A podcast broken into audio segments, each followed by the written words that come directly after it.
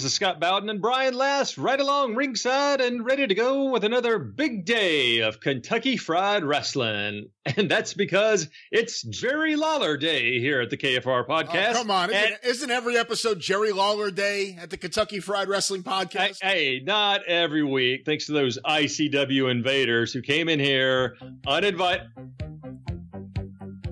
Okay. Really? Dude, that dude. Okay, that I that is so disrespectful. Why are you yelling? Why are Are you you, yelling? are, you, are you done yet? Are you done? Okay, I don't know what happened. I man, that is I I can't. That's really really disrespectful, and on Jerry Lawler Day, no less. I'm very sorry. I apologize on Jerry Lawler Day. No less. As I was saying, on this week's episode, we will be examining the crowning of the king on May 9th, 1988, as Lawler turned in a perfect performance to defeat Curt Hennig. I see what you did there. Very, very cute. Do you mind? Not at all. Do you mind? Not Okay. at all. Not at all. Oh, thank you.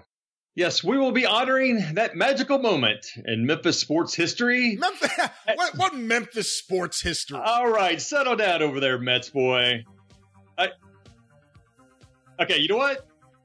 I I'm leaving, and without me, oh, I'm and without, sorry. and without me, there is no show. There certainly would be no show without you. That was an accident. I accidentally clicked the button. I was moving the mouse away so I wouldn't click it, and I accidentally clicked it. But back to you. Thank you, Davy.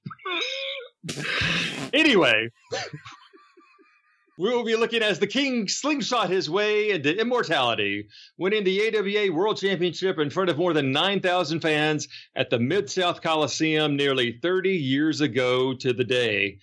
I was there along with several of the city's dignitaries, including Memphis Mayor Dick Hackett, who unfortunately was caught in the crossfire of an argument between two rednecks prior to the introductions of the big main event and was ushered out as beer splashed over his Lansky brothers suits.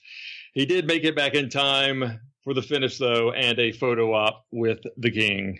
That's right, Scott. Today, longtime Memphis wrestling fan and loyal listener of the 605 Super Podcast. What mothership! Not bad. Not bad. You could do better, but not bad. I, I, I've, I've been working on it. Well, it really shows you've been working on it, really. As I was saying, David Delahoussaye will be joining Scott as part of our Stinkin' Redneck segment to discuss how Jerry Lawler really was the equivalent of the home sports team, whose popularity transcended beyond Memphis in towns big and small across the Mid South. And Kevin Lawler also returns for part one of a revealing look at what it was like growing up as the son of one of the most controversial figures in wrestling and really the best known sports celebrity in town for decades. Ah, sounds like a good one. We better get going. We'll be right back after this royal proclamation.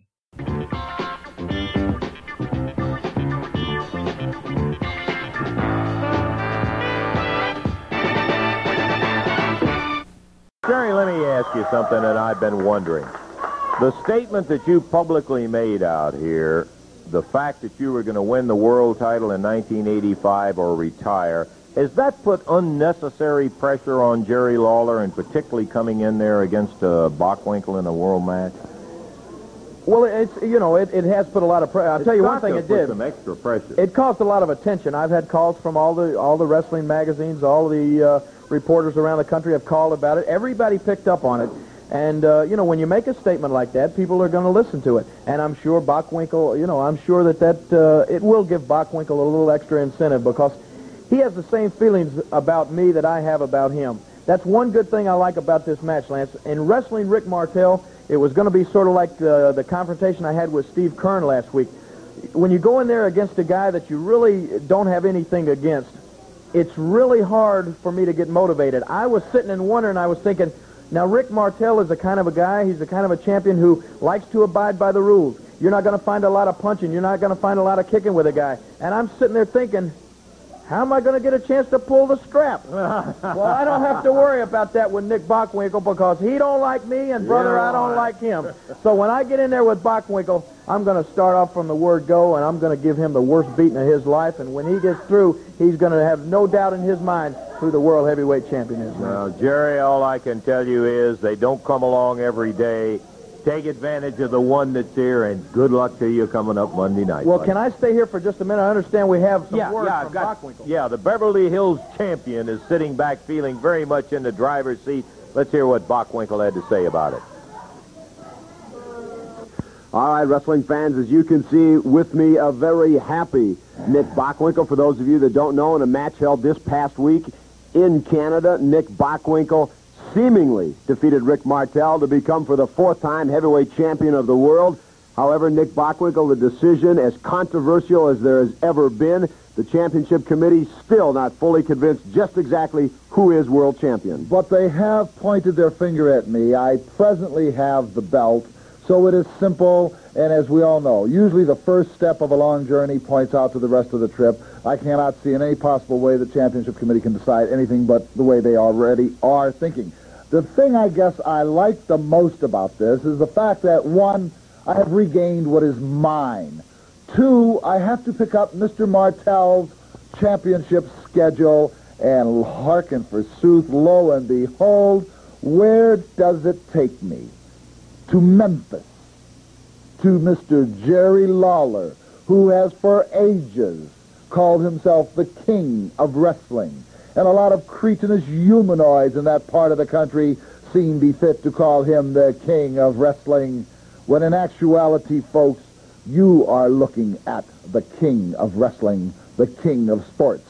Mr. Lawler, I can't think of a more glorious, inspiring way for me to step back into the championship slot than for me to go into the ring with you, who I have had many previous battles in which you were not able to attain the heavyweight championship.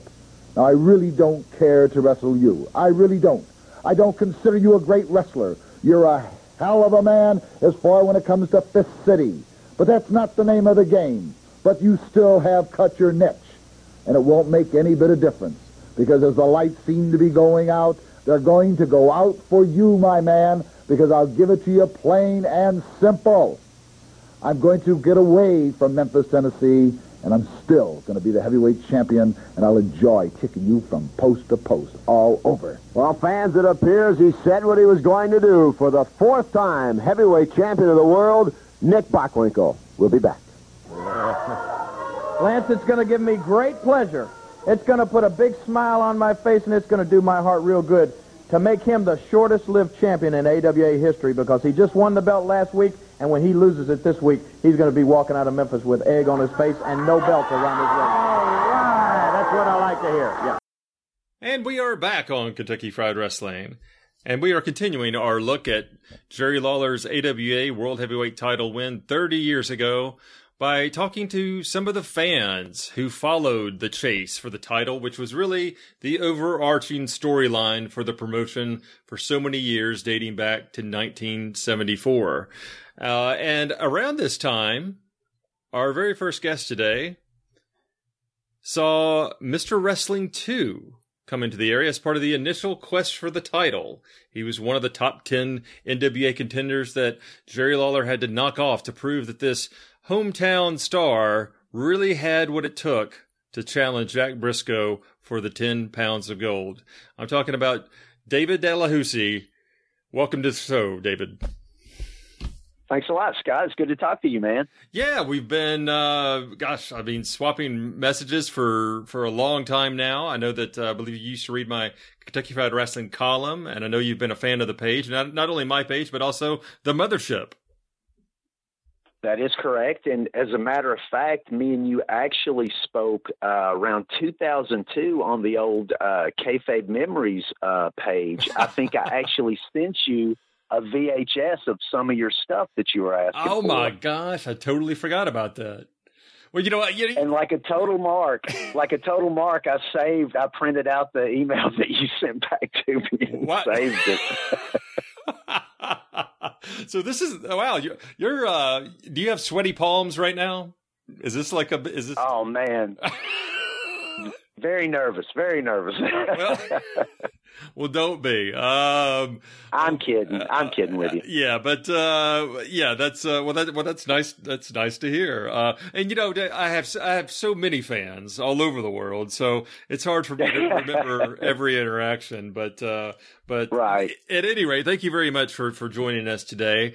Uh, so uh, tell me a little bit about your earliest. Before we get into talking too much about the title win, let's talk about the very beginning. Lawler was in the middle of his initial chase for the world title. And the great thing about Jerry Jarrett, you know, he had Jack, he had this date on Jack Brisco, and he got about six months worth of great houses out of it, which was just genius. You know, instead of bringing in the world champion like repeatedly and having to pay that extra money, that that uh, ten percent of the gate that the promoters had to give the champ, he would just you know create all these personal storylines. And this one was designed to not only uh, get Lawler over as a championship contender, but also the the whole plan was for him to turn babyface shortly thereafter. Um, and you became intrigued when Mr. Wrestling 2 came into the area, right?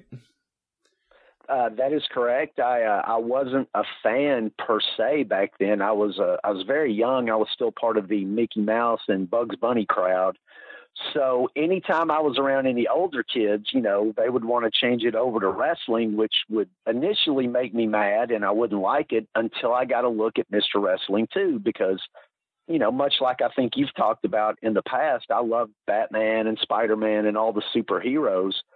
So when I see this guy in a mask kicking ass, I'm like, hey, wait a minute, what is this? You know, and part of the culture at the time in Memphis. Actually, I was in West Memphis, but you know, we got all the all the Memphis television, so part of the culture in this part of the country, I guess, was since we didn't have any sports teams, everyone was like all of a sudden with this program Jerry Lawler crazy. Like all the kids I knew at school were Jerry Lawler, Jerry Lawler, Jerry Lawler. Everybody I knew, uh, particularly my uncle, was the one that would always turn off the cartoons and turn on the wrestling. So Mr. Wrestling 2 was the first one that, that actually grabbed me and made me go, you know, this might be pretty cool after all. Yeah, yeah, I, I, I found that to be uh, very true. That a lot of comic fans, uh, it, there was a lot of crossover appeal there because these were like uh, living, breathing comic book characters uh, that you know suddenly were appearing in your in your local arena and and on local television, um, and it was really something to see. Especially with the way Jarrett booked. I mean, the whole good versus evil thing. I mean, later on, he had it down to a science with Lawler, but I think with this program, he was really, you know, finding finding the way to, to, to go with Lawler for the future. Right, and uh, yeah, and, and the, yeah, the whole thing was, uh, you know, it was fun. It's funny to go back and listen to some of the old WHBQ interviews because initially, uh, Sam Bass does uh, a lot of the talking, and then slowly but surely, it's it's Lawler taking command, and then maybe passes it to Sam, and Sam just goes, "Yeah, that's right, Jerry, that's right," and just kind of smiling. Uh, not only uh, he's it has to be very pleased with the way his protege has come along, but that was the plan all along. Uh, again, it's one of those little details that Jerry Jarrett came up with. You know, he saw the potential in Lawler knew the star he could be, but knew that he needed a veteran to kind of show him the way and to teach him the you know it's one thing to get out there and and and do a funny promo or to not stumble over a promo uh act like you know you're not you're not nervous. And i think lawler had that in spades on the natch but the but it's the kind of promos that draw money. And that's the key. And i think that's uh, greatly missing today uh essentially because you have you know writers having uh, you know writing scripts for guys uh, who don't really have a wrestling background, and the guys have to follow that script verbatim. Whereas Lawler was able to go out there and find his own voice. Yeah, and, and I think it's funny that um, uh, during that first decade of Lawler's career, that he constantly had a manager, even though he was probably the last person that needed it as far as promos go. Well, yeah, but I, I think though that that would also enable you know the outside interference and and that Yeah. kind of thing. And although I never interfered in any of Lawler's matches, when I later, but you know, I was strictly his advisor. I was a student of the game. Um, I you know I never got into the ring unless I was you know unjustifiably yanked into the ring by the likes of like Sid Vicious or The Rock, uh, Flex Cabana. Uh, or even Miss Texas, uh, who I beat by Or the Brian. way. Or Brian, or Brian, or Brian Lawler. Yeah, that's true. Uh, so you were a little late to the party as far as uh, you, you know, you had not been bitten by the wrestling bug, but yet all your friends were sort of Lawler fans. Uh, and even though you were over in West Memphis, uh, it the, it was like it, it was his. It was like Lawler's presence probably I think transcended throughout the the the mid South area. Uh, is would that be fair to say? Oh, totally, totally. I mean, you know, there was, you know, like like we like we always say, there was no sports teams. You know, there was, the, I mean, other than Memphis State, but Lawler just filled a void. I mean, he just uh, stepped up and was, you know, everyone since he was a hometown guy. I guess everyone could uh, identify with him and pin any kind of, you know, aspirations or whatever on him. And once Jarrett started this uh, this storyline, started this angle, I think that everyone that followed wrestling thought that Lawler was legitimately going to win the world title. Right, right, and I and I think that uh, the way the the way that Jarrett would only bring in the champion maybe three four times a year made it that much more special. It it almost it was the closest that that that we fans were going to get to a game seven. You know what I mean of Right. of of a, Right. of a playoff game, uh, and it and it really had that that special energy uh, uh, in the air. Um, uh, were you able to to to get to the Coliseum much as, as a kid growing up, or, or were you strictly just following it all along on television? I didn't start going until a couple of years later. This would have been 81 the first time I went. And um, I vividly remember um, that first time you walk through the doors at the Coliseum. You know those uh, those like there's like a row of maybe three double doors that you go into to get to the floor. The very first thing I see, and again we're going back to guys under masks. I saw the Dream Machine for the first time. He was another one that when I first saw him, I'm like, here's this guy in a mask. And, you know, he was here all the time, which, you know, wrestling too was just in for the week. But the dream was here, you know, week in and week out. And not only that, you know, every time he said something, it was awesome. It was like, man, this dude is talking the smack, you know. And I walked in, and I don't know if it was the first match or maybe it was, you know, uh, maybe we had gotten there late. You know, it's been so long, I can't exactly remember. And I need to look through one of uh, our mutual friend Mark James's books to figure out exactly what the date is. But it was the Dream Machine in a match with Steve Keirn, and this is before the Fab. Steve Keirn was still clean shaven, and the one thing I remember is they were um, exchanging uh, arm bars. Like, uh, you know, the Dream was getting the advantage, and Keirn was able to really cinch up and reverse it. And I remember when he did it, the Dream Machine just yelled at the top of his lungs, "Oh God damn!" And uh, you know, I just thought that was hilarious. You know, I'd never heard. You know, that was that was some foul language back then. You know, and you know, for this wrestler to be yelling it like that when he's getting hurt, it's like, man, Keirn must be killing him up there.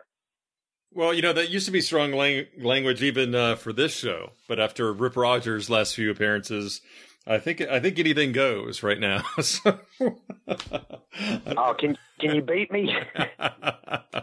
oh my gosh!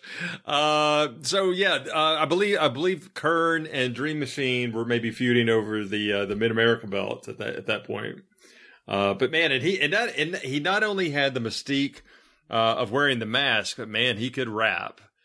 Uh, I loved it, man. It was it was like every time, every time he got on the mic, it was like it was one of those moments where it was like you got to be quiet and listen to this dude, you know. Uh, uh, something tells me that you've at least attempted a Dream Machine impression a time or two. Do you want to give it a go right now?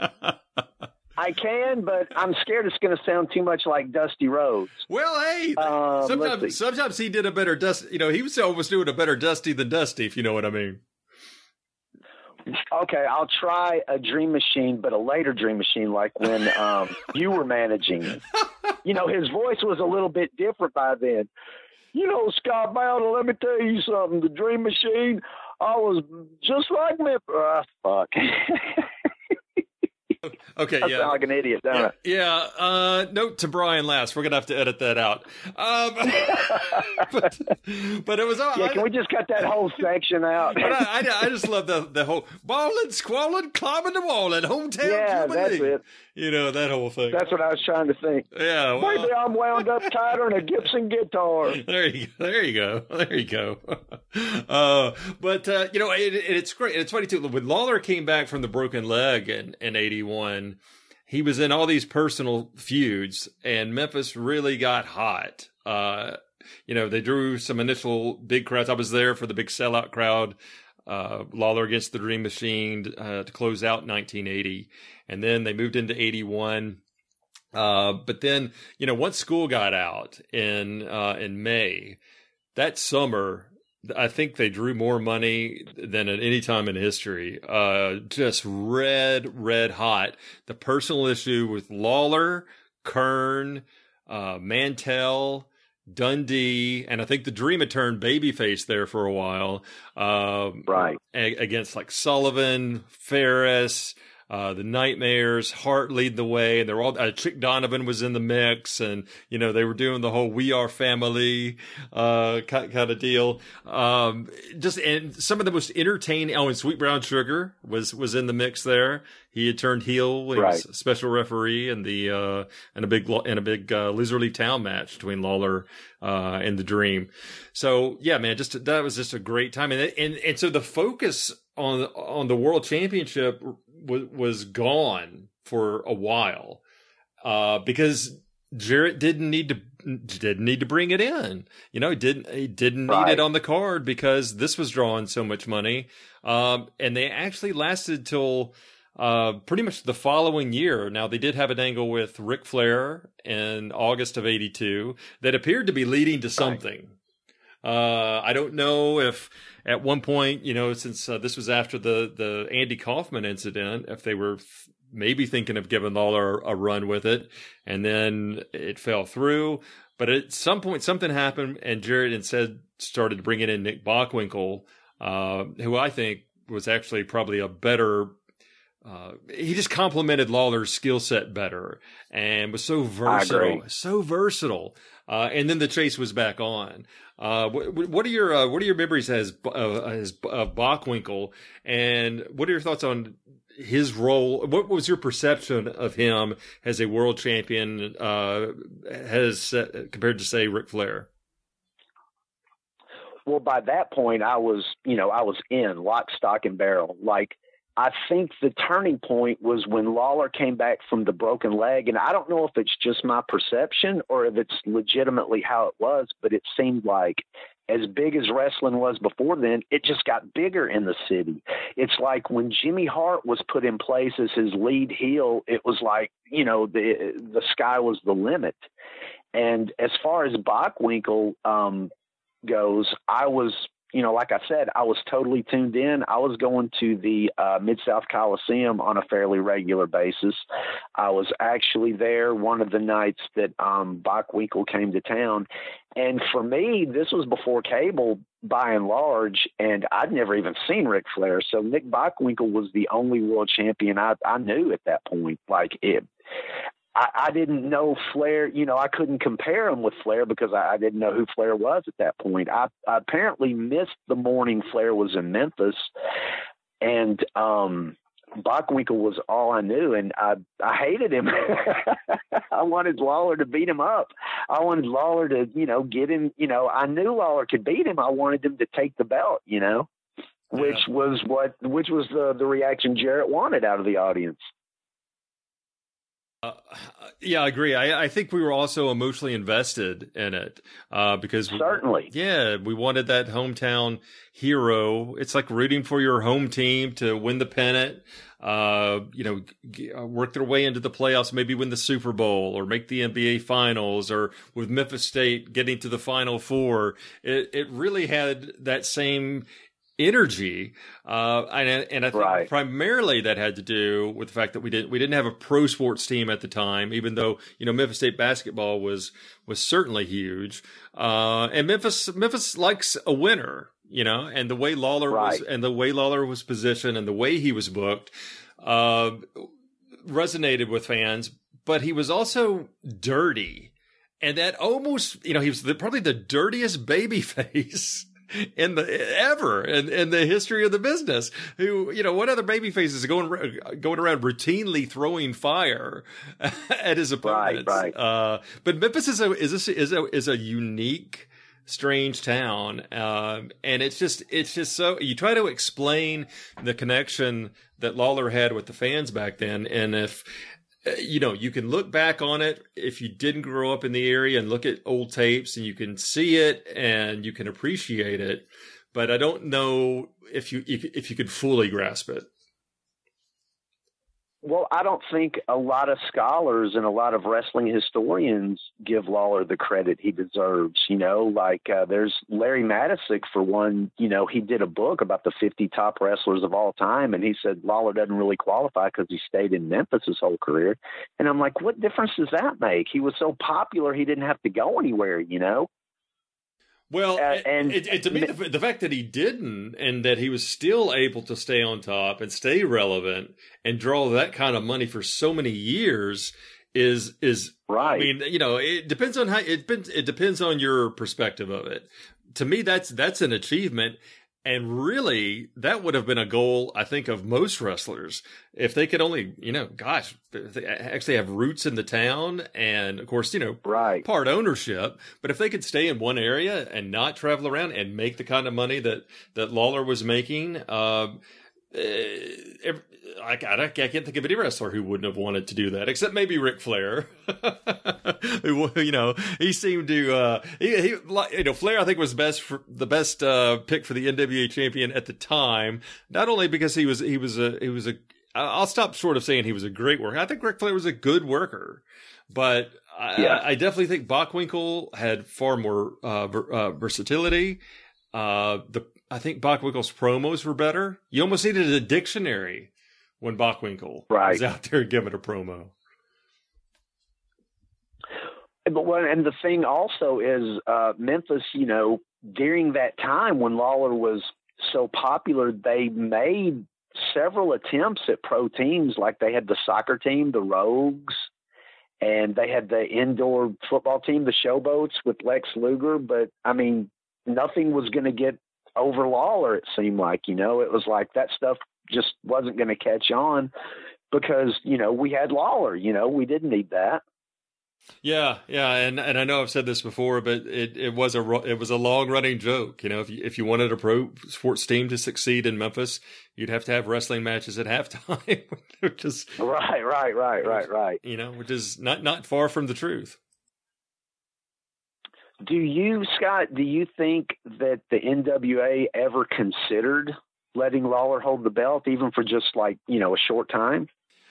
Uh, you know, I don't know if.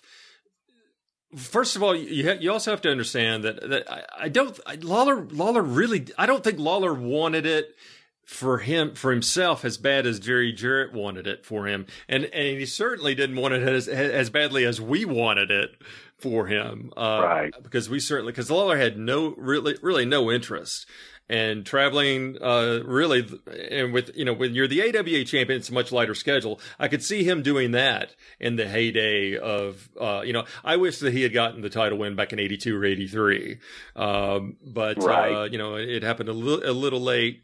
But uh, I, the NWA uh, schedule would have killed him and he and he would have wanted no part of it. But with the kind of money that they were drawing, uh, and the territory was so strong, if anybody ever needed that two week or three week rub with it, and it would have been just fine because title change, title, you know, that's one thing about Jarrett that maybe he overdid a little bit. There were so many title changes all the time. So if Lawler had won the world championship and and dropped it back to uh, to, to Nick, as he appeared to do in '82 uh, when he won it, and then they had that great finish with Andy Kaufman interfering, you know, right, right, you know, right, yeah, which if only they had gotten Vern on board to do the title switch, you know, had it actually been a title switch in 82 and then Andy Kaufman interferes and costs Lawler the world championship, they get the publicity that that would have gotten, but they, instead they just buried it because it really wasn't a title switch. So the Apter Mags, I think, right. ran, ran a ran a little paragraph about about the title, uh, about the, the well, I say title switch, but the, about the title match. They just said uh, that Nick Bockwinkel recently retained the title, not regained the championship. But the way Memphis positioned it at the time was that Lawler had actually won it, and uh, and I think the reasoning was. It, they had seen Lawler go after it so many times and lose that eventually they were going to stop buying into it. And that's kind of what happened at a certain point, isn't it? Yeah, I think so. I I think um, you know I think in, by the time Nope. by the time '86 rolled around, you know WWF had started to make some inroads in Memphis. Their their first initial shows in '88 and uh, late I think late '84 and early '85 were disastrous. Uh, but '86 they changed their philosophy. They, I think they thought they could go anywhere and do, uh, you know, they used to do this weird thing where they would have a lot of stars on the card, but only like maybe one or two good main events. And then the stars would be separated, uh, uh, like it was almost like a TV taping, you know. It, like Yeah. the, the potential was there if you did the right matchups for a good card, but they, I think they finally realized that wasn't going to fly in mid South, you know, mid South, and the, uh, it wasn't going to fly in Memphis and a lot of the southern territories where from top to bottom, for the most part, the card was always really strong. Right, right, right. And I don't think WCW did very well when they tried to come to Memphis either. I remember going to a show where Flair and Muta were the main event, and uh, uh there were barely a thousand people there. Oh man, I, I went to I went to some cards where I saw, I went to a UWF show. I I'm not even kidding. I think 700 people were there, 600 Wow. maybe. I mean, it just does that because what you know they, what they do, don't realize is the, the the Memphis wrestling show, and I know I, I know local wrestling was popular everywhere, but I think especially in Memphis it was an institution with Lance Russell, Right. Dave Brown, uh, and and of course Jerry Lawler. Did ICW draw very well in Memphis? They did not. Uh, you know, I just had you know just had Rip Rogers on the show. Uh, they were having uh, shows at the Cook Convention Center, uh, and they were and man, and, and, and that was that was the closest thing to a Memphis product as you could possibly get because because they had these outrageous Yeah. angles. Uh, it was maybe even too over the top on a consistent basis for Memphis. But man, it it's I, I watched it religiously, uh, but I never I did too. But I, you know, and I would beg my uncle and uh, my my dad to take me to the wrestling matches, and they and they started in 1979. But I never asked to go to an ICW show, as much as I liked it on on TV. but you know, my my deal, I, w- I was invested in Lawler, handsome Jimmy Valiant, uh, Bill Dundee. You know, I th- those were my guys. And uh, this other Right. this other promotion with their weird shoot interviews that they were going around doing, and, and, and you know with all these inside terms, trying to challenge Lawler and Jarrett to come out and fight him for real, and revealing Tojo Yamamoto's real name on the air, which is which is really kind of bush league. Um, uh, Yeah. but half the time I didn't, you know, as a, as a kid, I didn't know what the hell they were talking about. I was going to say, I'd imagine half the audience is going, "What is he talking about?" But uh, yeah, I think you're right. By the time '86 rolled around and Bockwinkel, I think he came in for a defense, and I think it drew about three thousand people.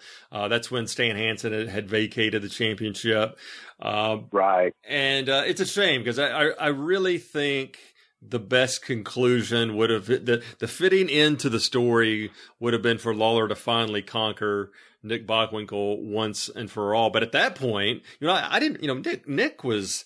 I think I was I was stunned to learn that in '82, when he appeared to be in his prime, to me, Um, I think he was like 46 or 40. Yeah, something like that. Yeah, I mean, just just absolutely insane that he was in that good a shape and looked uh, looked at least.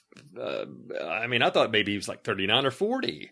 Uh, but uh, yeah, yeah, but uh, but I think when Curt Hennig won the the championship, and you you could just see how talented he was, and at that point, I, I, like yourself, I'm sure your appreciation for the business changed.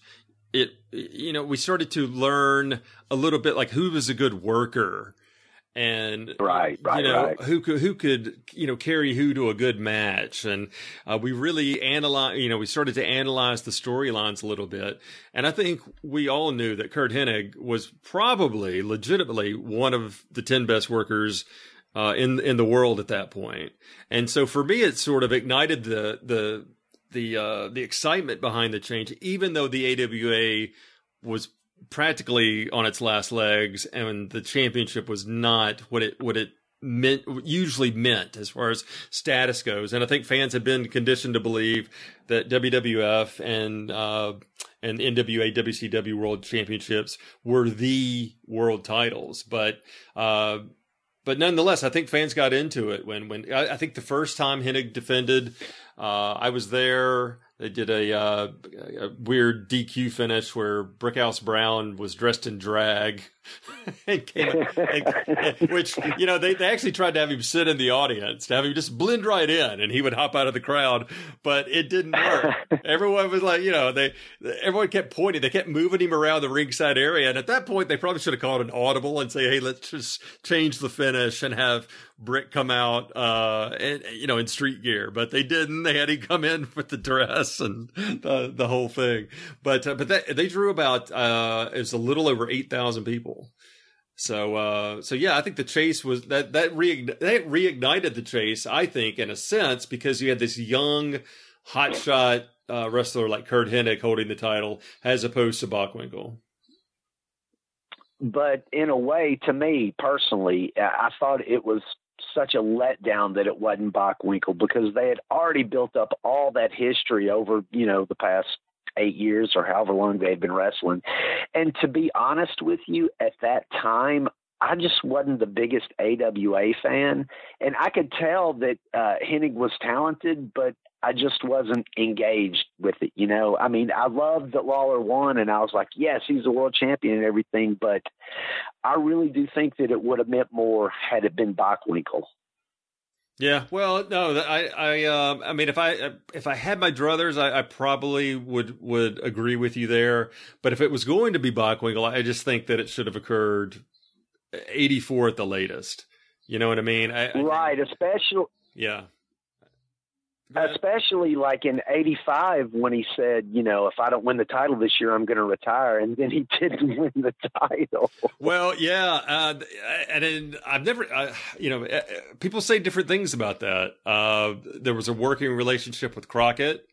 I think it was, it, there had to be, it had to be at least implied that there was a possibility right. that Lawler was going to get the championship, or I think you know, with and Jarrett, and rightfully so. I mean, it did eventually work out. The reason why he started working with Gagne and switched all the affiliation on the titles to you know he retained membership in the NWA for the longest time, but uh, changed all the affiliation to AWA uh, championships, uh, yeah. which was never recognized. I, it was funny I, when I finally started connecting with AWA fans online. I was like, "Hey, did they ever like talk about the AWA Southern Heavyweight Championship?" And they were like, "The what?"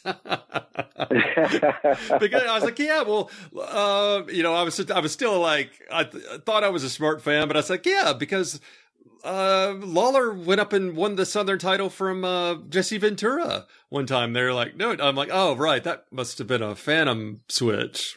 Because Lawler, Lawler said that that Jesse Ventura, uh, something had, he had a personal family emergency, and he was supposed to he was supposed to drop the belt back to Lawler down the road, but uh, I remember that. Yeah, didn't know when he was going to be able to come back to the area, so Lawler comes out on TV and said that Ventura was going to defend the Southern champ for, for whatever reason, defend the Southern Championship in Chicago against Wahoo McDaniel, and Wahoo McDaniel was sick, so they called Lawler in, and he won the championship in Chicago. And for the longest time, I just said, "Oh, okay, well that must have been kind of cool," but but uh, yeah, it never happened. And uh, the, the the fans, the you know the the fans in the Minneapolis area, uh, Chicago, they they had no idea that there was an AWA Southern champion for the most part, or a or a set of AWA uh, Southern Tag Team champions. Right, right, right. It could they could have been in that title switch could have happened in uh, Rio de Janeiro for uh, for all we knew. Right, exactly, exactly. Well, uh, so w- did you happen to be there the night that uh, Lawler won the championship? I was not. Okay. Well, uh, I had. I'm sorry. Go ahead. Go ahead. I was going to say that um, I went really heavily in '87, and I made a few shows in '88, but if I remember right, did they raise the ticket prices that night? Yeah, they did. Yeah, and they, and they, and they that might have uh, kept me away. Yeah, and they used that uh, that whole the golden circle gimmick that Jim Cornette Right. was so so fond of. But I I bought the, the I didn't I didn't I didn't get in the golden circle. I didn't want to because it was too expensive. Uh, but Right. I, I think I was in row. I think it was like the first three rows of ringside, and I think I was in row four or five. Uh, because when Jerry Jarrett came out and made that announcement, uh, he rarely would point to a show that was coming weeks ahead of time because it would affect the show that was going to happen that week. Uh, but in this case, Right. they, they, they did. And just the way Jarrett presented it, I was like, I was smart enough at that point to go, oh, okay, it's really happening now. Uh, so I immediately went out and and uh, and got tickets as soon as I could, so I could be down there close.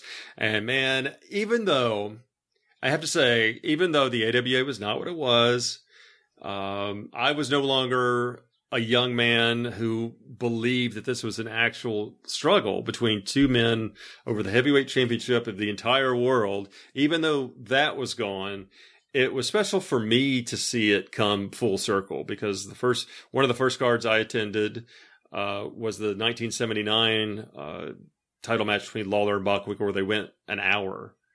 Uh, Right, right, right. and, and what's interesting about that, Lawler had just turned heel on Dundee, which again is one of those examples of Jerry Jarrett getting the mo- most mileage as he can out of a single date on on the champion because Lawler had gotten overlooked.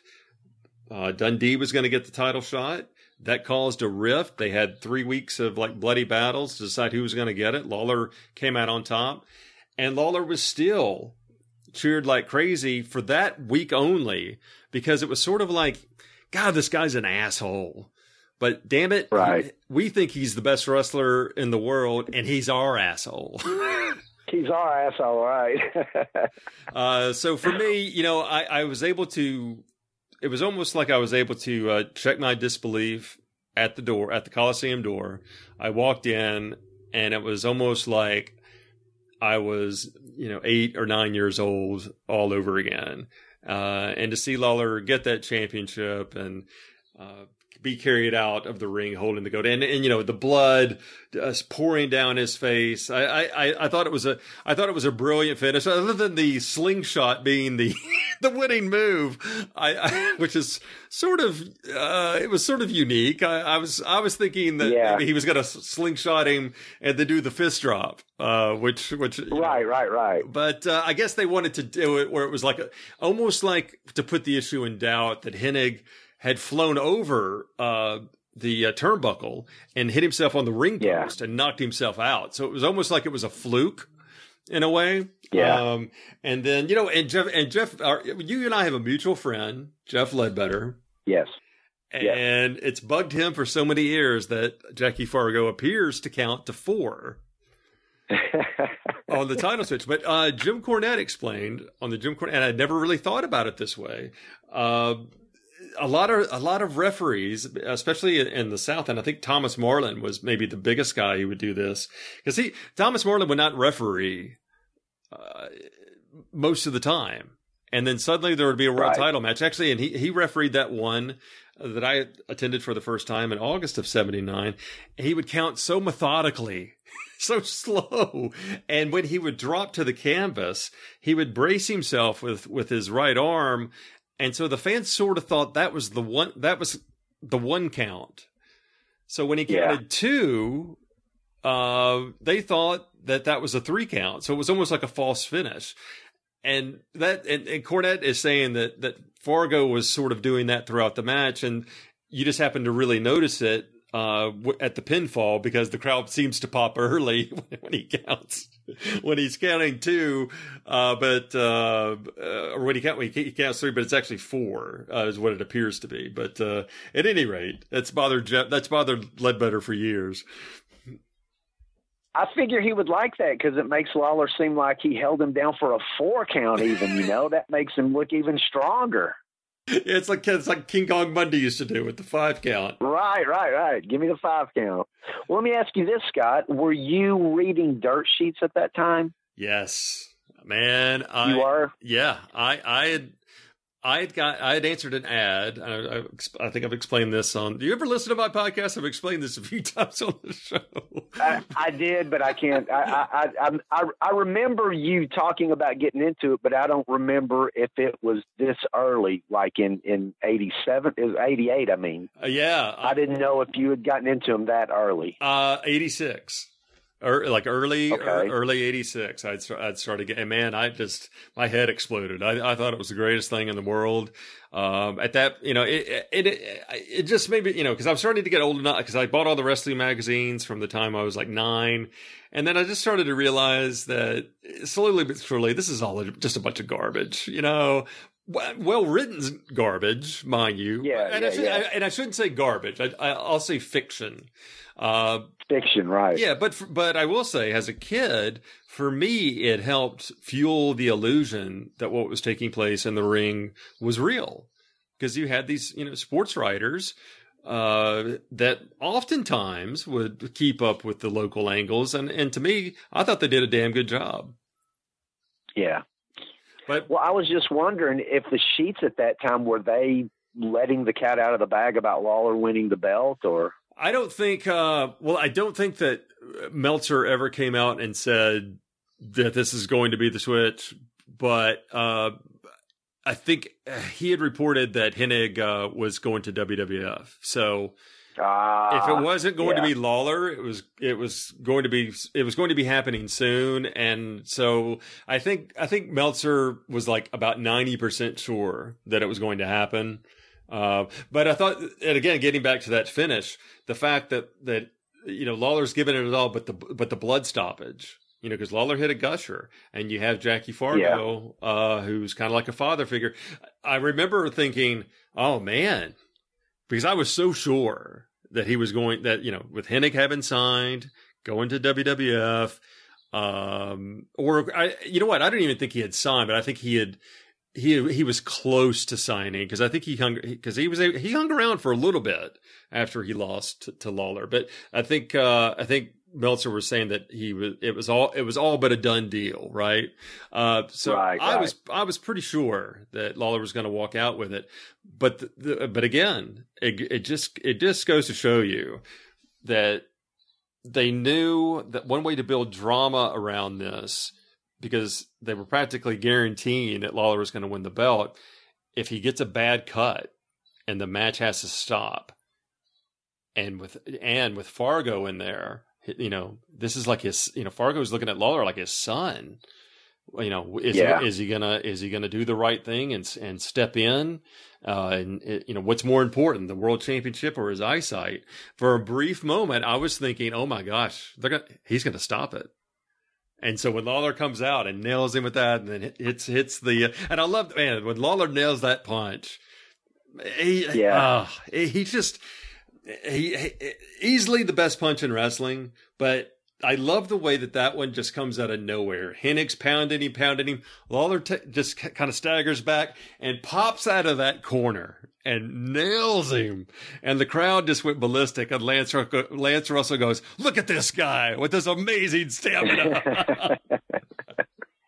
oh man, yeah, I like the way I like the way the promotion would kind of tease you like that with the blood. Like you're thinking, man, they're going to have to stop the match, you know, because they weren't expecting this. I kind of felt the same way when uh, Austin Idol said he would pay everyone's uh, admission back if he lost the the cage match, because there's no way on earth Lawler's going to get his head shaved, right?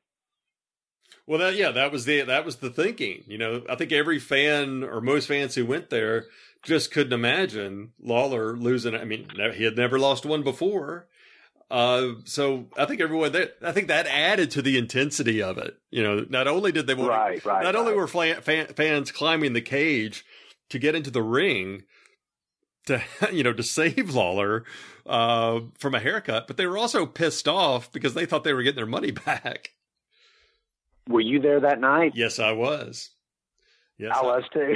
were you were you there? And uh, man, it- Yeah. and man, no matter if there was a hot finish or not, Memphis fans usually would head toward the exits.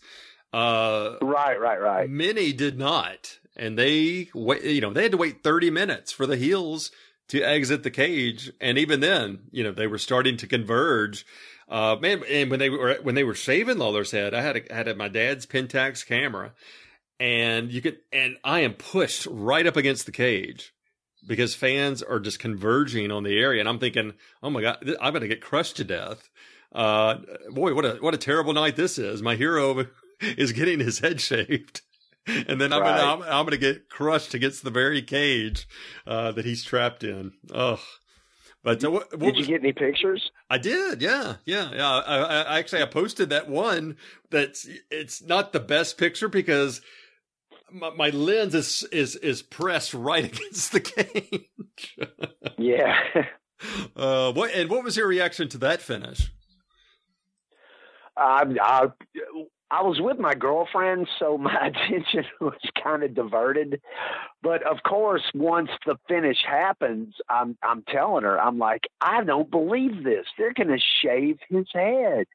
And I was up in we were up in the cheap seats. You know, I never I never sprung for the for the floor. We were usually way up, and um.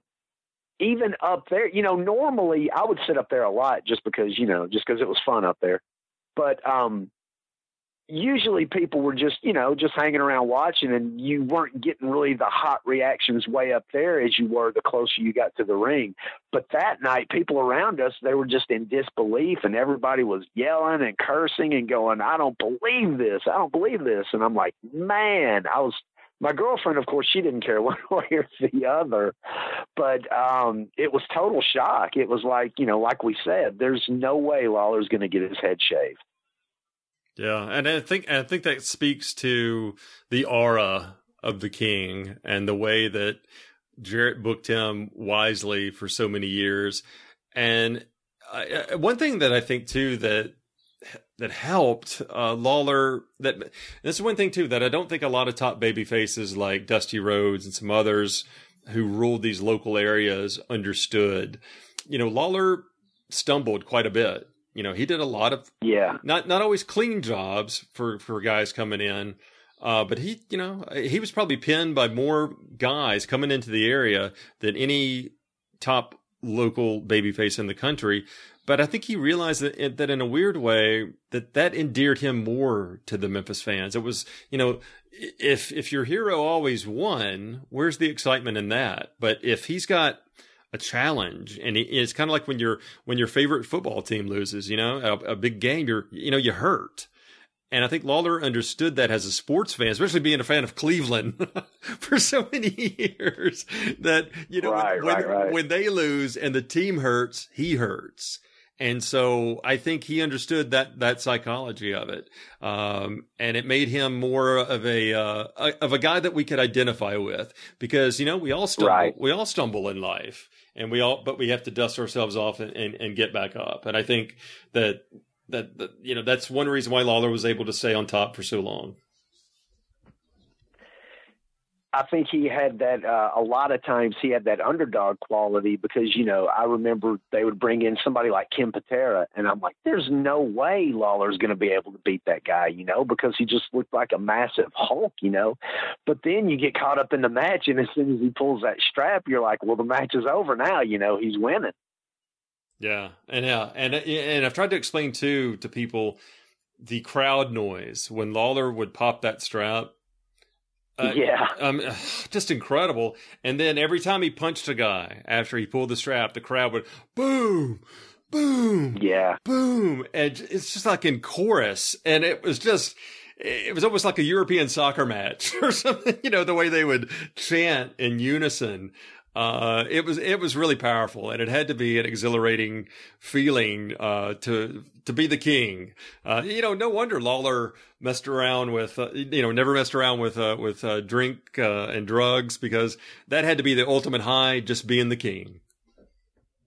Have to get goosebumps in the ring when people are just cheering for you like that. Ugh.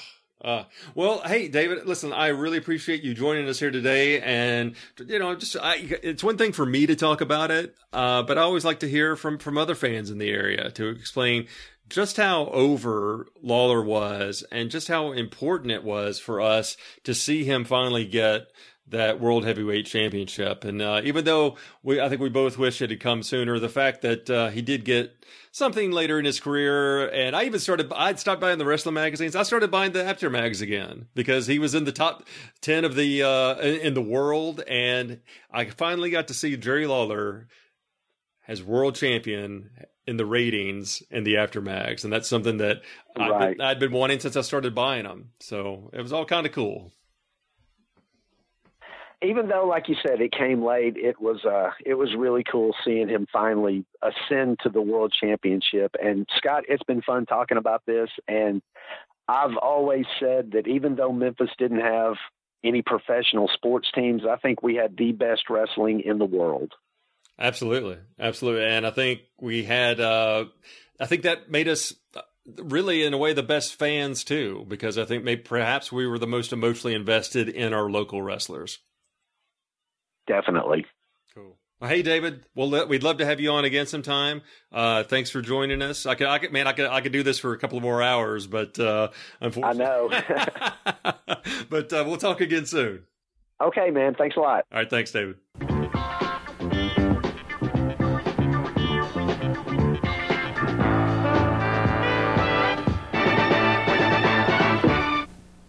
Well, Lance, you've asked me how it feels to be the world heavyweight champion? And that's a very good question. I can tell you that so far it's been very hectic. Uh, and I guess that's why I'm here today by myself for a little while to uh, get away from the hustle and bustle and try to answer that question for myself. Uh, all I can say that right now is it's a great feeling. Uh, it's it's the realization of a dream that's that's lasted almost 10 years. That's how long that's been since I first started wrestling and I guess at first, you know, I just I just wanted to be a wrestler and I was content with that, happy just to go in the ring and and get to wrestle. And then after a, after a few years I started really I started really wanting to attain the goal because you see I think it's only natural for somebody, no matter what he does, whether he drives a truck or he's a doctor or a lawyer or a wrestler, I think it's a, something deep down inside of each individual that makes you want to be, or at least strive to be, the best that you can possibly be. And in professional wrestling, the world heavyweight champion epitomizes that. So after I'd been wrestling for four or five years, I I set that as my goal, and I think all the people around here realize that. And I didn't think for one minute at that time that it would be such a long road and so many trials and tribulations along the way, so many frustrations and disappointments. Because I guess I guess the most disappointing thing that can happen to anybody is to almost attain a goal and then not quite get there. Come so close, but yet so far. And I, I had that happen to me not once, but as you know, many, many times. And then to finally, to finally reach that goal, even I, will admit that, that many times there were there were times that I, I I didn't think I would ever get there. And then for it to finally happen, it's something that it's it's really hard to put into words. It's just a great feeling, uh, a dream come true, and and uh, I just, you know, I, I feel like I owe it to, especially the fans there, to share it with them. And there's some other people that, at, uh, at the same time, when I'm as happy as, you know, as you can possibly be, there are some other people that I wish were here to share it with me. And that's, I think back on Sam Bass and and my father, who aren't here anymore, but I know how happy they would be at this time also.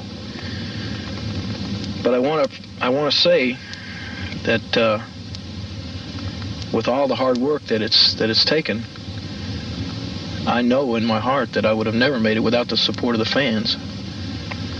And I want to thank them now. And I just hope that that uh, this can make them a little bit happy for me because in that Coliseum to have over 10,000 people, knowing that they were sitting there behind me, and there were times in that match then uh, that I could have given up but knowing that I would not only let that dream move further away from me, but I'd be letting down those over 10,000 people and, the, and, a lot more than that sitting at home, that uh, it makes you go on, reach back and get that little bit extra. And I was able to able to win it. And all I can say is, uh, it's a great feeling. Nick Bockwinkel was a great champion, and I just hope that that I can go on to be a great champion. I don't know how long it'll last. I hope it lasts a long, long time. But I can just say I'm going to do the very best that I possibly can, and I want to thank each and every one of you people out there for being behind me for all these years. Lance, other than that, it's just a great feeling. Thank you. Our next guest also brings a unique perspective because he was not only a big fan of Jerry Lawler, but he was also his son. And he's here to discuss with us what it was like to be the son of the king, the prince, I guess, of Memphis wrestling. And it wasn't as cool as you might think. You got to remember that, yes, Jerry Lawler was one of the most popular figures in wrestling most of the time. But when Kevin was in kindergarten, his dad was one of the most vicious heels in the business. And that made it tough to be Kevin Lawler at that time.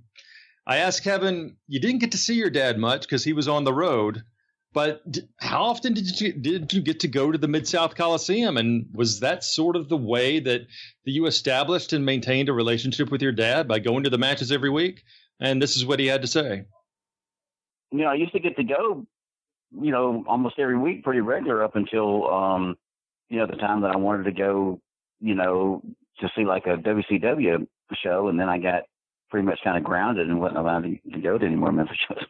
Um, but no, I mean, I mean, I we we would there was um, gosh, I mean, for the most part, we would go almost, you know, every every week and, and everything. But I just I remember like, man, it just like kind of during that, you know, there was this like that one time period where man, I just hated it so much that I just I didn't even go. You know, it was like during that you know, that late mid '80s, you know, kind of after you know Jeff and all them started. Shortly after that, man, during like that whole stud stable, Cactus Jack, Gary Young kind of days, man, I just I just hated it and just really spent a lot more Monday nights sitting home watching like Kate and Allie and you know stuff like that than I did.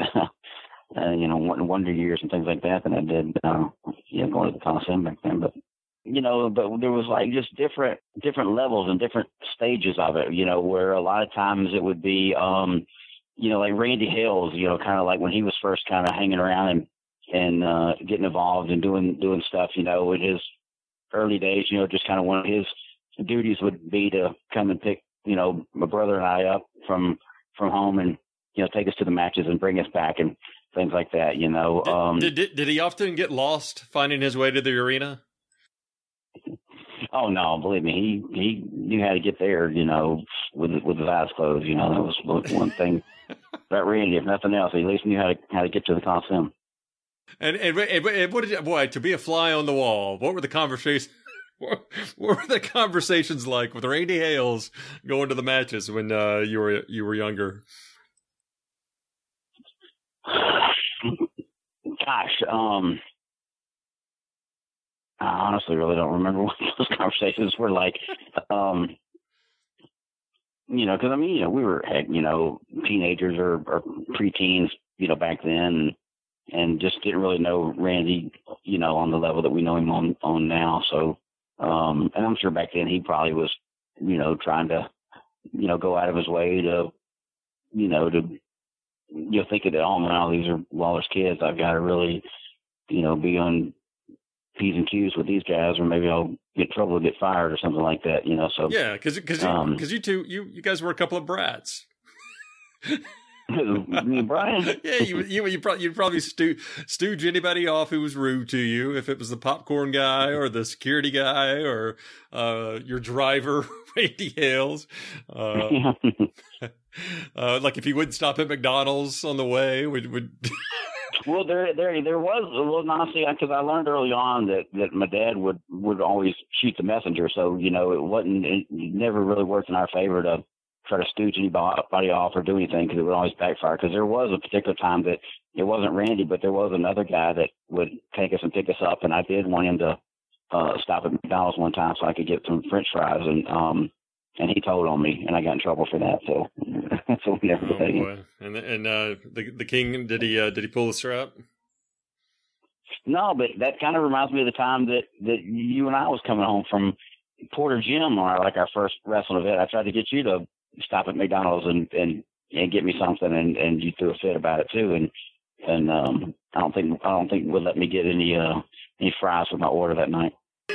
Wait, no, I don't. Wait a minute. You remember that? yeah, you don't. No, I remember that. Clear. I remember No, that clear, I- clear as. Good. Well, you you hang on to grudges, don't you?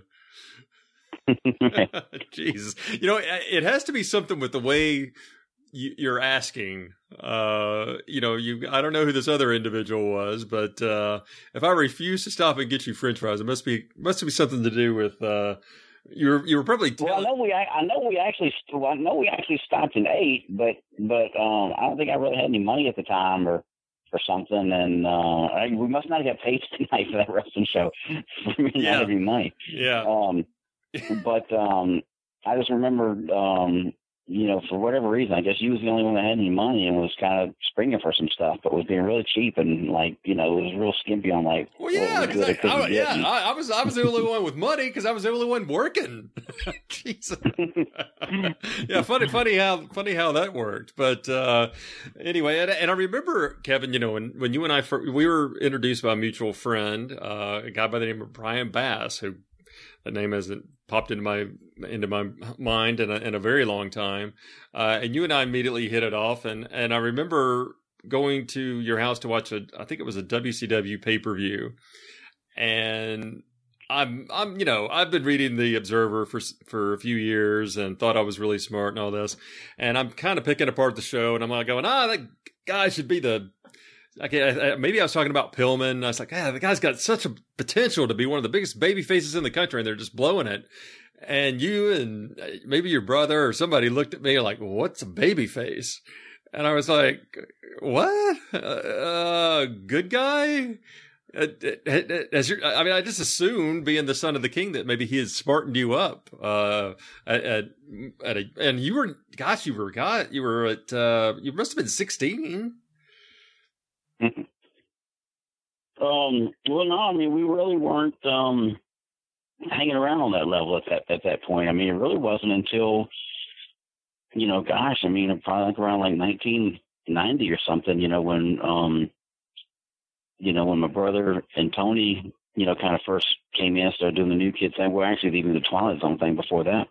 You know, it was when we were kind of old enough to start kind of coming in and hanging around and and even back then it was still a, like a real kayfabe type situation. The way that they would just kind of even at the TV, you know, they would split up the you know the job guys and the regular guys and baby faces and heels and things like that. So it was it was even still a pretty strict you know environment then, but we weren't um you know um you know prior to that really ever um exposed to anything. Um, I mean, even like on a Monday night when we would go down to the Coliseum and you know, and and hang out and, and sometimes like during intermission or something like go in the back. I mean, it was just like you know how how it was during the days when when we were working and stuff down there. It was like you know it was everybody was just walking around socializing. But prior to that, man, you'd go in the back and you wouldn't hardly see anybody or like you know like like a heel or somebody might would kind of barely peek their head around the corner if they saw, you know, saw us talking to my dad or something, they'd, you know, I mean, everybody kayfabed, you know, so like they would think, oh, well, hey, there's a Lawler standing there, I can't just come come out, you know, so I have to kind of creep creep back to the back or or whatever. So, you know, it was just it was just a lot, a lot tighter and a lot stricter you know, back then. And, and were you like were, were, you sort of looking around and wondering who is this Kay Fabe woman that everyone keeps screaming for? Um, no, but you know how like just in classic, um, you know, classic history, I guess. You know, my dad's pretty much every girl he's ever met or dated. You know, he he's put them on TV some kind of way. You know, whether it's Renee or Stacy or Paula or whoever. Um, but even even my mother apparently like way way long time. You know, my mother's name is is um her maiden name was Kay like K Y K McPherson. I mean Kay Williams. Uh, Kay McPherson is her, her current married name now. Anyway, so apparently at one time, gosh, way back, maybe when they was in Atlanta or on Channel 13 or something, apparently my mother actually appeared on TV as Fabe. Oh, come on now. Seriously. yeah, this is you're literally kayfabing me. I'm literally a product of kayfabe, I guess you could say well, yeah, I know that you were a secret that your dad probably liked to keep under wraps for the most part of his career, but uh, but nonetheless, the, the, the cat is out of the bag now. Uh, it, I can't imagine like the scenario where where uh, she would have been introduced as kayfabe on the air, but I don't knowing Memphis TV, I, I, I don't doubt it. Right. uh, and I remember you telling me uh, because you know you uh, weren't smartened up, uh, you were like uh, a lot of us. Uh, we would would react. Uh, we were so emotionally invested in your dad. You know, he was the hometown hero, the home the home team, so to speak.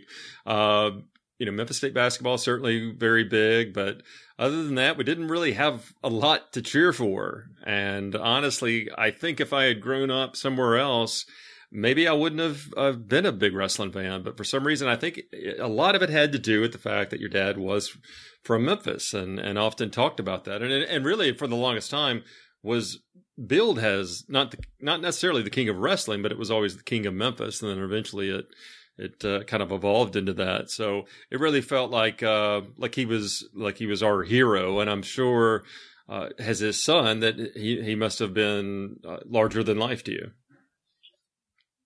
Well, I mean, I mean, he was, and it was, and it was. I guess it was, you know, you know, kind of on two different levels in a way, because you know, already usually like you know, your father is already all, you know, regardless of who he is or what he does, is always kind of a larger than life, you know, hero probably to most kids and things like that. Especially even when you know, because my mother and father got divorced when I was like four years old, so you know, and especially in a situation like that, you're already going to see your your father even less than you you know would on a normal basis anyway. So so in those cases, I think it always would always make um you know like a child's father or whoever in, in, in a situation of a divorce, you know, seem even more special because the time that you got to see him or spend with him, you know, was was a lot less than a normal situation.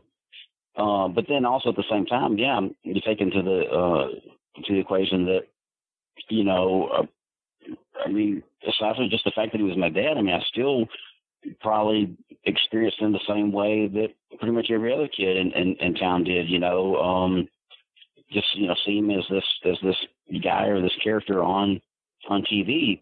So in a way, I guess he kind of played like dual roles in my life, you know, one is, is that guy and then one also as, as, as a father. So, um, so yeah, I mean, I guess it was an interesting um, dynamic. But also, real quick, I wanted to say, um, I think you know when you were talking earlier about probably one of the reasons that that you know you know he was over so strongly with the people was because of the fact that you'd mentioned that there was you know we didn't have a any kind of a major league team, whether it was you know football or basketball or baseball, or whatever the case. But I think also just like a lot of things in the wrestling business, it all had to do with just the timing if you think about it, like right around the same time that he really kind of started to catch on was was you know right around that same time that Elvis had died. So I think you know during the time it was when there was you know you don't have cable, you don't have all this stuff, everything is such such a limited environment. I think the people of Memphis was just you know because of because of like losing who at the time was the hometown hero Elvis. I think they kind of like like needed a replacement. And I think, you know, him kind of getting hot right around that same time, I, I think that'll also kind of play a factor into the timing of it. Like, wow, okay, hey, you know, here's, you know, the people in Memphis are just, you know, kind of need to fill this void, you know, with, with the big hero Elvis, you know, passing away. And, um, and he just happened to kind of be, you know, the, the next kind of guy in line with, with, you know, a lot of TV time and some charisma and some personality that I think was to kind of, uh, you know, I, I definitely think it would be safe to say that he kind of, you know, picked up, you know, off of some of that, um, you know, some of that loss there. Well, and not only that, but his incredible singing ability. Uh, I'm well, yeah, you know, and that was another thing, you know, that he, I, am sure, you know, there was also there was also a big void left there, you know, when Elvis died, with you know, without you know some current you know music and content coming out. So he he definitely stepped into that role that role too, with you know, classic songs like Bad News and, and Wrestling with Girls and Went Busters and, you know, things like that. Uh, and Kevin, I know you well enough to know that you're being sarcastic there, but uh, I, I, don't. I think a lot. Of, maybe just so people are, are, are, clear, Kevin does not really think that those are or maybe he does. I, I don't know. Uh, but uh, I think I think that was uh, Kevin speaking in jest, uh, and I certainly was. Although I mean, your dad was just a hell of an entertainer all, all the way around, and and and actually did put out some great novelty records. I mean, he had the great producer Jim Dickinson, who's like a Memphis legend, uh, helping him out. I think uh, the guys at Ardent who helped produce Big Star's albums, uh, you know, three of all three Big Star albums are on the Rolling Stones list of uh, top 500 albums of all time. So uh, clearly he had some help. Jimmy Hart certainly uh, helped your dad produce slick records that that sounded pretty good, and they and they were pretty funny and. Uh, but I, I will who say, was behind them? At one time, wasn't there like a lot? Wasn't there like Barbarian Records? Like who was behind that? Because I remember there was always like a like you know it was obviously my dad like did the artwork of the of the there's some kind of a you know some kind of a barbarian type face and the word barbarian written and you know the way my dad would do art stuff like that. It always seemed like there was like some yeah, was like well, barbarian record. Yeah, I thought that was Jim Blake. Probably, mean, probably yeah. so. And and for those, the, the yeah, Jim, the original Dr. Frank. Yeah, the original Dr. Yeah, he was in the Get Up uh, as Dr. Frank, and when when Jerry wheeled him out, and then I think there was a bomb scare that day, and they had to evacuate, and they and they forgot that he was inside the box, so he was just right. he was just left there. Oh my gosh! Can you imagine if, if poor old Jim Blake had suffocated in, in that box in the uh, in the Dr. Frank mask? Uh, maybe, maybe they would have. Well, you know, it, it's hard enough to breathe in one of them masks by themselves, but then you you know you put one of those masks on and you're inside a box. You know, it's like a double whammy. Yeah, they would have had to uh, they would have had to breathe life back into Doctor Frank, so it really would have been a, a more authentic gimmick. Um, but it, hey, could you imagine though, like how much more over the Doctor Frank character would have been if there was in fact a bomb and it somehow went off, but but he survived the thing, and they like whenever was like found through the rubble that there was like this Doctor Frank guy still alive in a box after the after a bomb went off in the studio. Uh, you know what? I think this conversation has really taken a, turn, for the worse here. But uh, uh, and what's also ironic is that that uh, that was also the same day. So you had Dr. Frank debuting, the bomb scare, and also that was the day that Batman Adam West was in the audience. So I could only imagine that if there were a bomb on site, that Batman certainly took care of it because you know, remember the uh, the opening in the uh, the Batman movie? Yeah, you know, hey, where he's running around with the bomb. Can't get rid of a bomb. exactly. so uh, yeah, kudos to to Adam West for for saving the day and unwittingly saving the uh, the life of uh, well the extended life of, of Dr. Frank. Uh, but uh, yeah, I kind of wish that gimmick uh, had died on the spot right then. But let's get back to well, you know, and to your point uh, about Elvis Presley dying. yeah, that that was certainly a, a big deal. you know, your, but your dad really started getting hot in '74, and Elvis passed away in '77. Uh, now, but certainly, I think that that helped take him to the next level because the you know the whole idea behind the quest for the title program that Jerry Jarrett pointed out that eventually led to your dad winning the world championship in '88 um, was designed not only to get Jerry it's to get the fans stop thinking of him as a tag team wrestler and start thinking of him as a legit contender for the world championship and somebody who could who had a good chance of beating Jack Brisco. And so, you know, was was able to, but the the end result in mind and in, in Jarrett's mind was that at the end of it, the fans would be so uh, almost proud that this hometown guy, even though they they hated him uh, for the most part and kind of brash and cocky and full of himself, but he was backing up what he said. And he even got a pin on Jack Brisco after hitting him with a chain, little small detail there, and the decision was reversed. But he got a taste of the world championship, and so the timing was right to switch him uh, month, a couple of months down the road after the uh, the initial bout with Brisco, and they did. Um, and he, you know, and he was successful as a baby face, but uh, we've talked about it. We've played some rare WHBQ audio, and he's almost. It's almost like he, he has an idea of what a baby face is supposed to be. I think I think the natural heel arrogance is more in line with your dad's sense of humor. Uh, but he was he was almost imitating Dusty Rhodes a little bit, like you know, I'm I'm you know kept kept talking not w- but without the list, but but he was he kept talking about my people, and we're going to get a caravan, and we're going to go to Jonesboro tonight, and just you know all this kind of stuff that it doesn't even sound like a like a Jerry Lawler interview, and I think it, it, then he had a falling out with Jarrett uh, at the end of '74 and into in early '75, and was uh, sent to Alabama and then Florida uh, and then returned later that summer, at kind of the triumphant return of the White Knight. Uh, even wore white, I think, at his first ma- match back with the seemingly unbeatable Mongolian Stomper, and I think that was the start of him really having a good run uh, as a home- as a hometown hero. Um, and, and, then after after Elvis died, you know, your dad was such a hot heel in that summer of 77 and that's when I got into it. You know the whole feud with Bill Dundee was just riveting entertainment. And your dad was probably at that point doing the best heel promos in the business. But it was almost like the, it was it was that time again. You know the fans were loving your dad's interviews because they were so entertaining. Even though they hated him they wanted to like him again. And then the timing of it with Elvis passing you know, they did the deal where your dad retired supposedly to to pursue a career in music, and he had he even said in his interview that he was retiring because the death of Elvis showed him that life is short, life is short, and you can't spend your life being an entertainer, pleasing other people. You have to please yourself. Um, and then, of course, you know, during one of his first concerts with the Gentrys, he was attacked by the Samoans and Handsome Jimmy and switched back babyface.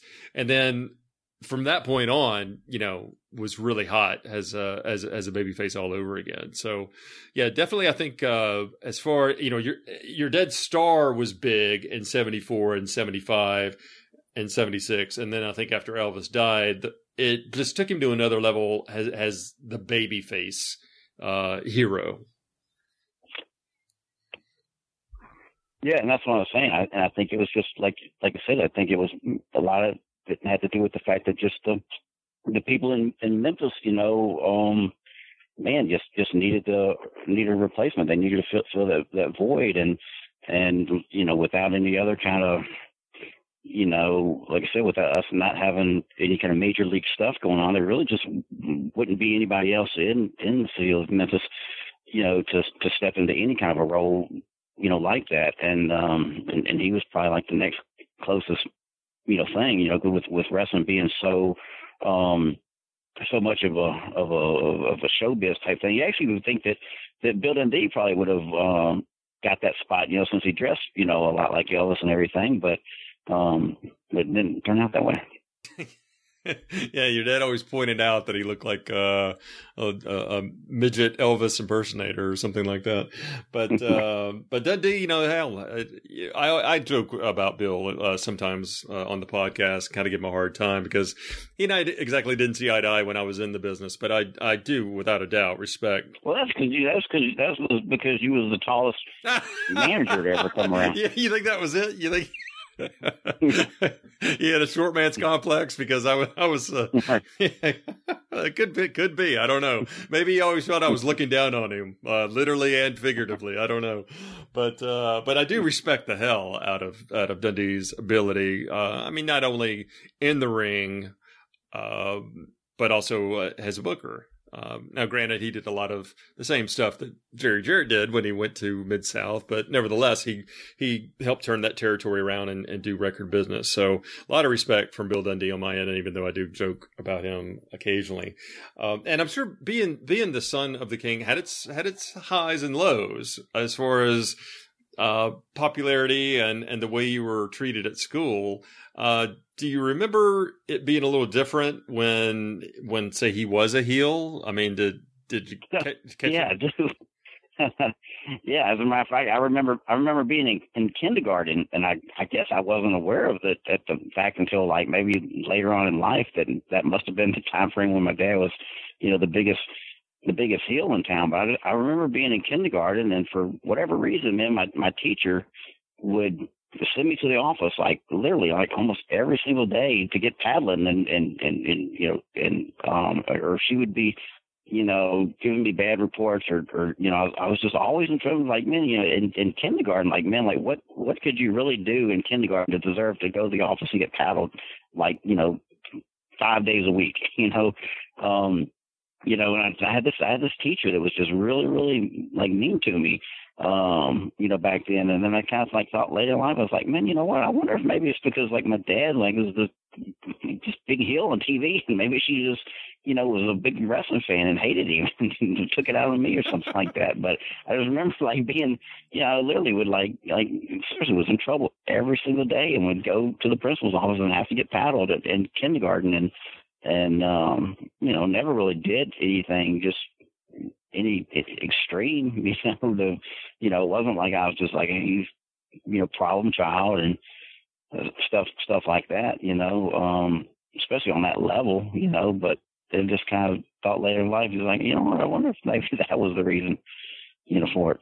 Ah, so your dad's like uh, the main event star, using all these foreign objects to win, and then his poor son has to go to school and get hit with a foreign object. Uh, there's a... yeah, and then like you were saying that, and, and you know, we are talking about like the good and bad version of that. But then later on, when I was like in in high school, um, like one of the ladies that worked in the like in the in the office you know, was a huge, big time, just your typical stereotypical, you know, type wrestling fan, you know, just just you know, just um, you know, just one of those real goofy looking mark types, you know, and huge wrestling fan. And man, I I could get her to change my grades, you know, I I I could have like a D or F and take my report card to her and be like, hey, can you can you switch this or I'm not gonna be able to go I'm not gonna be able to go to wrestling this week and and and probably not gonna be able to get you any uh any autographs or anything and so she would you know she would change my grades for me you know so that was i guess you know how it could you know sometimes work against you and then work for you.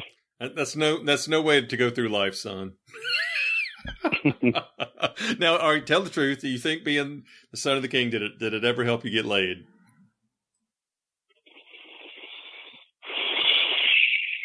Um yeah, but again, that would be probably a situation where it would backfire because you know the girls would be more than willing to do it, but they would want to get paid afterwards because they thought that because that was my dad that I'd have all this money, you know. So yeah, they was they was easy to go, but then when it was over with, they they expected a payoff.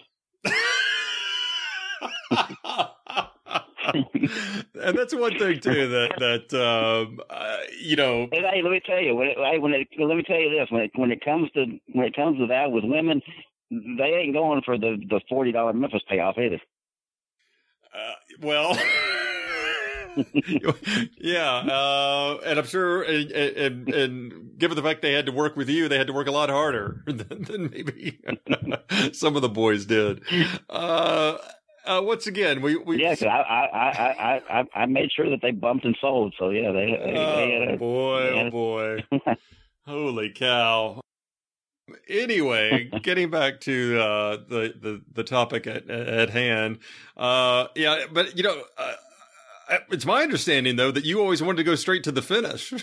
with the, okay. Anyway, uh, back to uh, being the son. now we're uh, you know your the the you know your dad would always get bogged down in these personal feuds, and that was the big money maker in Memphis. But a lot of times these personal issues would start uh, from from the world champion coming into town. They would get so much mileage out of of an upcoming title defense. Friends would turn on each other, like your dad with Dundee in '79, and um, gosh, uh, the the big angle with uh, I think a lot of this is forgotten, but the but the last great Memphis angle and program that that really drew a lot of money was uh, Austin Idol and Tommy Rich against your dad, which ultimately led to the head shaving, which was one of the greatest wrestling angles uh, ever executed, in my opinion.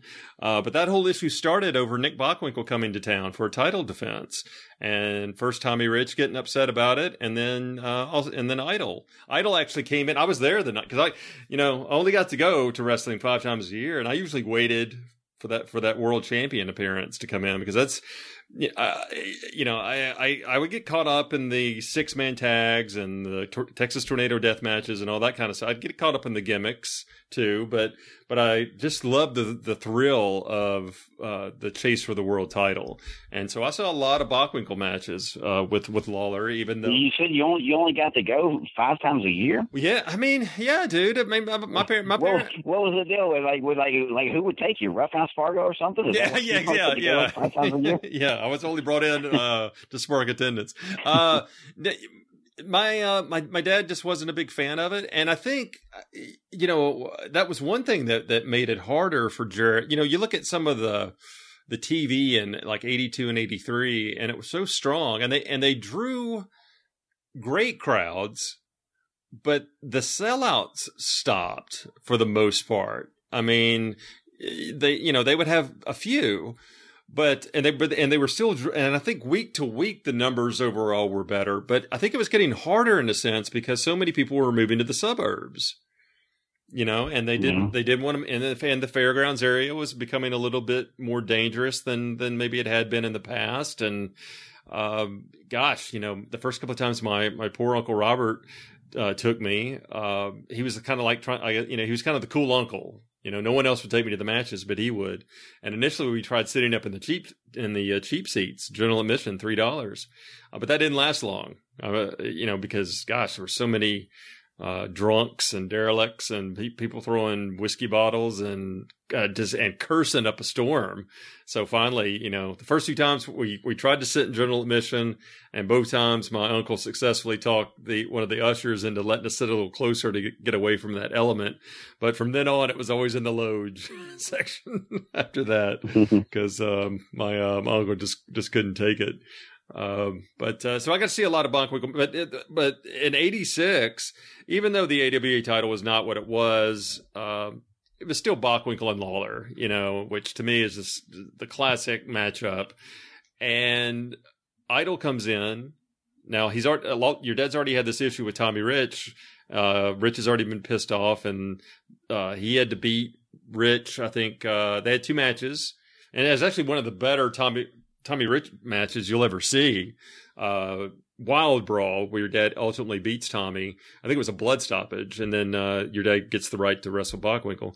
Uh, Idol wrestles has a baby face on the underneath on that.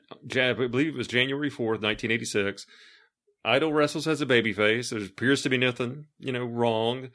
And suddenly he steps through the ropes and challenges your dad. He goes, you know, uh, I'd like, I'd like this shot too. World champion doesn't come here very often. You and I are friends. Why don't we have a match right now? And then the, the win, if Nick will go to the back and we'll just settle this issue. We're friends. Uh, I do the same for you. And your dad just like, no, I, it's, it's my title shot. Uh, I don't have, you know, I don't have an issue with you, Austin. We're friends, but you know, friendship goes out the window when when you're in this business. And then Idol goes, "Well, let me give you a little incentive," and he pushes your dad, and then your dad pushes him back, and Idol goes, "Okay." That's fine. I'm leaving, but you're, I just want you to know our friendship was on the rocks. And your dad turns his back, which you never should do on Austin Idol. And Idol swivels him around and punches him. And your dad, you know, gets juice right before the bout with Bockwinkel starts. He's got this gusher going down his eye. And then he and Bockwinkel, and Bockwinkel at this point is like, what, I think 48, 49. um, and they go an hour and it was one it was one of the b- best matches uh, that I've ever seen them have. Uh, I think the best one was the '79 one one hour Broadway, but uh, you know here they are in '86 doing it all over again, uh, going one hour, and it was absolutely tremendous. But uh, you know, but that led to to this great money making feud uh, with your dad facing Idol and Rich. And I think a lot of that had to do with the fact that the fans still bought the world title as something that was important and and worth fighting for, and that friends would often turn on each other to get that rare shot at the championship. Yeah, and I mean, and that's you know that was the thing. I mean, you know, they just they protected everything back then. They protected you know just the you know the whole intrigue of of, of being the champion and, and and the belt and all that kind of stuff to where you know nowadays it just you know flip flops back and forth so much that it just it just doesn't have that same value you know to it as it, as it did back then. Um you know especially when you you talk about the times when you know guys like Bockwinkel or Flair or Hogan I mean they would they would be a, a champion for like a year or two or three years straight you know without ever you know, dropping the belt and, and things like that. So it, it, it just gave it a lot of credibility. It just really meant something and made it special when a belt would finally change hands like that. And we want to thank Kevin for returning to the show. And as he said, world title changes meant a heck of a lot more. They were a lot more special when they were so infrequent. When guys like Ric Flair had reigns of one and two years, Nick Bockwinkel had like a four year reign. Uh, Sammartino, I think, had a six year reign. And in, in this case, Curt Hennig was well into one year as AWA World Heavyweight Champion before he fell to the King. I also found it interesting, Scott, how the King didn't smarten up his kids even into their late teens. Yeah, I mean, you know, for them to not even know what the term babyface meant, and and actually, I, the the first time I believe that Kevin dropped that term into a conversation with his dad, he exploded and pulled the strap. I mean, I, yeah, well, you know, you know, and that's one thing too. I, I mentioned that to Kevin uh, in the interview, and uh, he told me once. He goes, "God, man," I said, "What?" He goes, "Do you realize anytime I screw up or get in trouble at school, which was often, I think, with Kevin, all of his friends would say, "Oh, your dad's gonna pop the strap. Your dad's gonna pull the strap. You're gonna get it when you get home." So, uh, you know, definitely being uh, the son of the king had its perks. You had to go to the matches every night, even if you had to ride in the car with Randy Hales each week. Eh, still pretty cool. Uh, but uh, there were also things that were uh, were not so cool about it. Uh, number one, I know that for years Kevin kept a pic- autograph picture, a full color picture of his dad by his bedside, almost like a big fan would. And so it was really kind of a strange relationship because your father is always kind of larger than life as it is. And then for him to be this perceived sports hero it's got to be a little it's it's it's special but it's it has to be a little bit confusing i think for a young man growing up. And we will be back with part two of that discussion.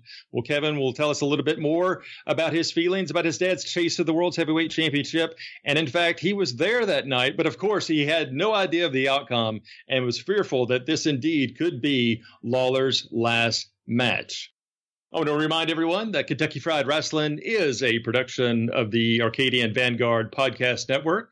You can follow me on Twitter at Trav Scott Bowden. You can find me on Facebook at facebook.com slash Kentucky Fried Rasslin'. And if you want to find Brian, well, I'll let him tell you about it.